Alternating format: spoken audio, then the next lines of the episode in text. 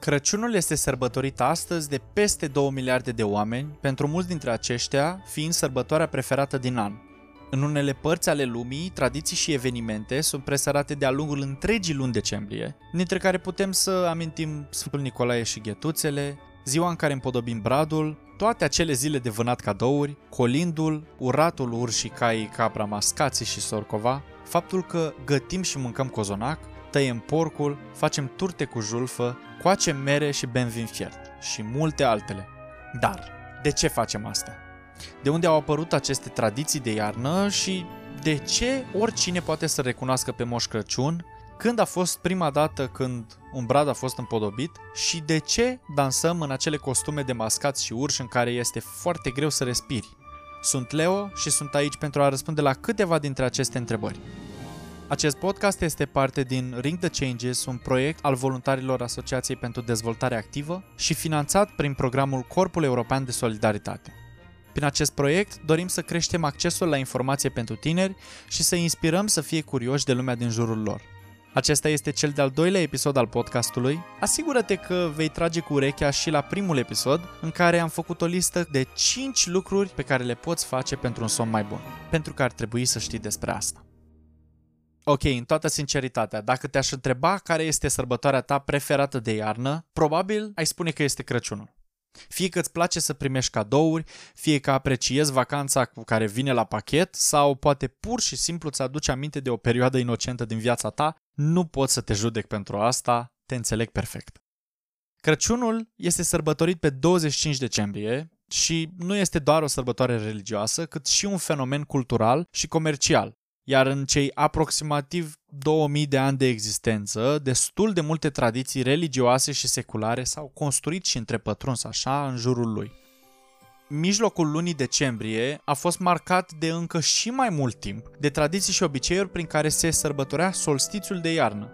Pe 21 decembrie, oamenii sărbătoreau faptul că zilele scurte ale iernii s-au terminat și orele de lumină deveneau din ce în ce mai multe nordicii aveau un fel aparte de a sărbători. Dădeau foc buștenilor mari și o spătau până când se stingea focul. Uneori, ospățul acesta putea să dureze chiar și 10 zile. Uh, iar nordicii credeau că fiecare scânteie care ieșea din foc reprezenta un porc sau o vită care va renaște în următorul an. De altfel, majoritatea porcilor și vitelor erau tăiate în jurul solstițiului de iarnă Um, deoarece erau mult mai greu de hrănit pe timpul iernii. Pentru mulți, asta era și singura dată din an în care mâncau carne proaspătă.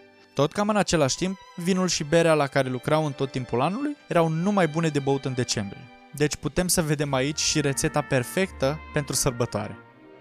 În Germania, oamenilor le era frică de Odin și credeau că pe timpul nopții zbura deasupra caselor ca să-i spioneze după care decidea cine o va duce bine în următorul an și cine va muri. Ca să nu fie văzuți, oamenii alegeau să stea în casă. Probabil și de aici vine ideea de obraznic și cu minte în ochii lui Moș Crăciun. Însă romanii nu aveau parte de ierndure, așa că sărbătorile erau puțin diferite. Uh, ei îl sărbătoreau uh, pe Saturn, zeul agriculturii, într-o sărbătoare numită după el, Saturnalia. La fel ca și Iul, adică sărbătoarea nordicilor, de care v-am povestit mai înainte, nu era o sărbătoare de o singură zi, ba chiar dura mai mult decât ai crede. Sărbătoarea începea cu o săptămână înaintea solstițiului de iarnă, undeva pe 14 decembrie și continua încă o lună.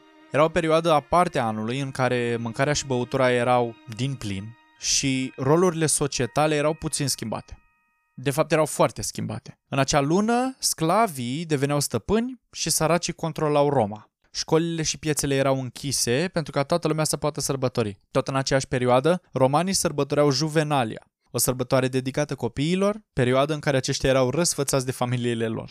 Iar clasa înaltă îl sărbătorea pe Mitra, zeul soarelui, în data de 25 decembrie, iar pentru aceștia era cea mai importantă sărbătoare din an, și acum poate te întrebi, dar nu Isus s-a născut pe 25 decembrie?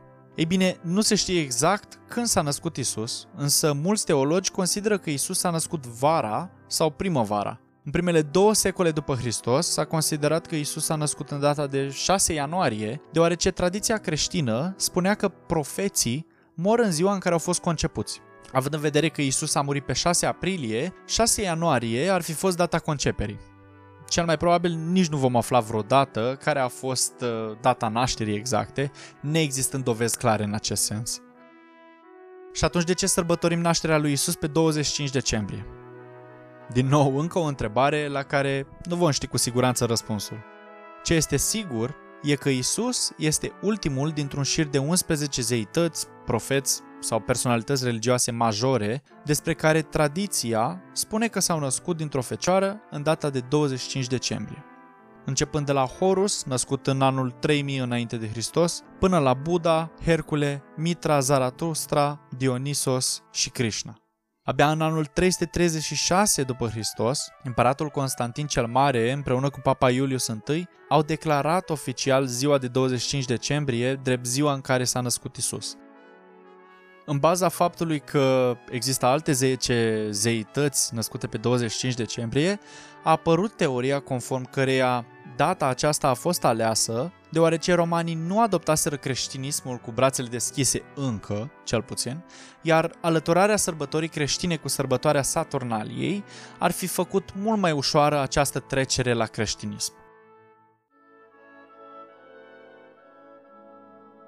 Urmele lui Moș Crăciun ne duc la un călugăr turc pe care noi îl cunoaștem azi drept uh, Sfântul Nicolae uh, și care a trăit în secolul IV după Hristos. Noi astăzi ne-l imaginăm drept un bărbat cu barbă lungă și albă, sever dar iubitor, care se strecoară prin gaura cheii și suflă praf de somn, ca să nu-l putem vedea, toate acestea ca să-ți pună cadouri în ghetuțe. Poate ai fi surprins să afli că această imagine nu este chiar atât de departe de cea a călugărului Nicolae, cu toate că s-au mai alăturat și unele elemente din uh, identitatea lui Moșene. Acesta a renunțat la averea lui și a călătorit pentru a ajuta persoanele sărace și bolnave, câștigându-și reputația de protector al copiilor și marinarilor. Acesta a devenit Santa Claus pentru americani abia în secolul XVIII, datorită familiilor olandeze care îl sărbătoreau pe Sint Nicholas, sau, prescurtat, Sinterklaas. Santa Claus este de fapt un derivat din acest nume.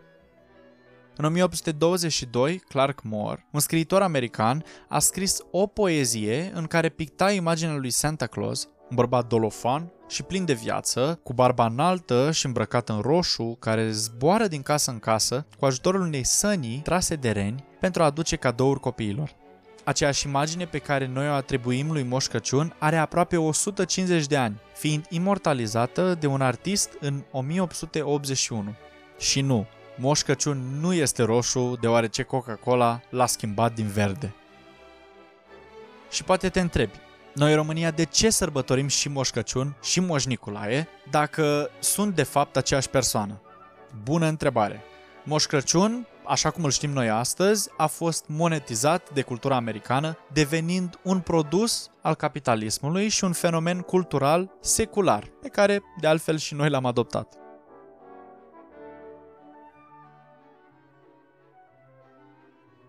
Cunoști pe cineva care abia așteaptă să vină 1 decembrie să împodobească bradul? Zilele trecute mi-am întrebat un prieten de ce este atât de entuziasmat când vine vorba de împodobitul bradului. Și pentru al patrulea an la rând nu a putut să-mi dea un răspuns concret. Doar a zâmbit și mi-a spus că îi place și că e partea lui preferată la Crăciun. Până când voi afla răspunsul la această întrebare, va trebui să mă mulțumesc știind de când și de ce brazii sunt atât de importanți în sărbătorile de iarnă. Revenim la sărbătoarea Iul în care nordicii ardeau acei bușteni. Ei bine, aduceau în case și brazi, aceștia simbolizând viața și trecerea peste iarnă. Bineînțeles, pe aceștia nu i ardeau.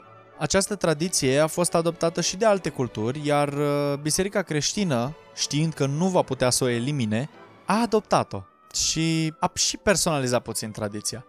Brazii au început să fie decorați cu mere, simbolizând nu doar viața, ci și grădina Eden, un posibil motiv pentru care astăzi noi asociem uh, fructul interzis cu mărul. Între timp, merele au fost înlocuite de globurile pe care noi le cunoaștem, le cumpărăm și le spargem astăzi.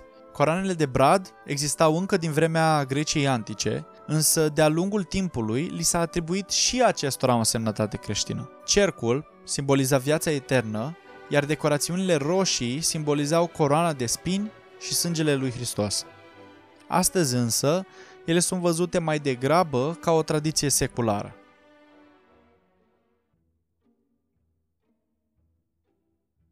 Și este timpul să trecem la sărbătorile românești, poate puțin bizare pentru alte culturi, dar foarte plăcute și familiare nouă.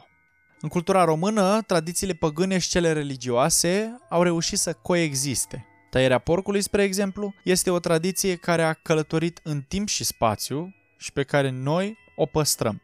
Încă de pe vremea getodacilor, tăierea porcului era considerat un ritual important. Odată cu ceriți uh, de romani, o zi specială a fost desemnată tăierii porcului. 20 decembrie, care de altfel este și data în care azi, după tradiție, se taie porcul în România. Există teoria conform căreia romanii au adoptat tradiția tăierii porcului în ajunul solstițiului de iarnă de la nordici, ceea ce ar explica și unele din superstițiile ce însoțesc data aceasta la noi. La fel cum nordicii considerau că animalele nu mai puteau fi hrănite corespunzător pe timpul iernii, în România există vorba că dacă nu tai porcul de ignat, porcul slăbește. Ba chiar mai mult, dacă nu tai porcul pe 20 decembrie, acesta nu se mai îngrașă deoarece își visează cuțitul. Similar cu obiceiurile nordice de după vânătoare, copiii își dau cu puțin sânge pe frunte pentru a fi sănătoși în următorul an. Și am ajuns la cele mai interesante tradiții de iarnă. Mersul cu capra, plugușorul și sorcova sunt obiceiuri care binecuvântează recolta următorului an și sănătatea persoanelor colindate. Urările sunt de bine, iar cei colindați trebuie să arunce cu semințe de grâu, pe care mai apoi capra le va planta în următorul an, sorcova le va înflori, iar plugul le va ara. Se mai consideră că mersul cu capra și călușarii provin din ceremonii dedicate morții și renașterii. Mersul cu mascații însă este mai complex și are mai multe în comun cu Halloween-ul decât m-aș fi așteptat. Uh, celții sărbătoreau sfârșitul anului îmbrăcându-se în spirite rele, deoarece credeau că odată cu trecerea de la un an la altul, lumea morților și lumea viilor se întrepătrund, iar demonii umblă printre noi. Așadar, îmbrăcarea în spirite rele era un mecanism de apărare, de asemenea, se mai credea că dansurile, măștile și cântecele tradiționale ale mascaților vor speria spiritele răuvoitoare.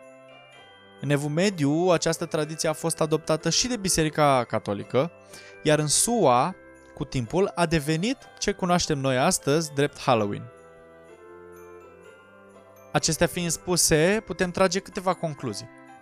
Tradițiile de iarnă sunt puternic legate de motivele morții și renașterii, au suferit transformări de-a lungul timpului pentru a ajunge în forma de astăzi, o mare parte dintre ele provin de la cultura nordică și se învârt în jurul solstițiului de iarnă și începutului vieții noi. Sper că ultimele minute ți-au alimentat curiozitatea și că acum te poți bucura mai mult de tradițiile de iarnă știind originile lor. Nu uita să ne urmărești pe Instagram la rtc.autodidact.com ne găsești și pe Facebook la Ring the Changes sau Asociația pentru Dezvoltare Activă, iar acest podcast îl poți auzi gratuit pe YouTube, Spotify și Google Podcasts. Îți doresc Crăciun fericit și la mulți ani și ne reauzim în următorul episod în care vom discuta cum să adopți obiceiuri sănătoase pentru că trebuie să știi despre asta.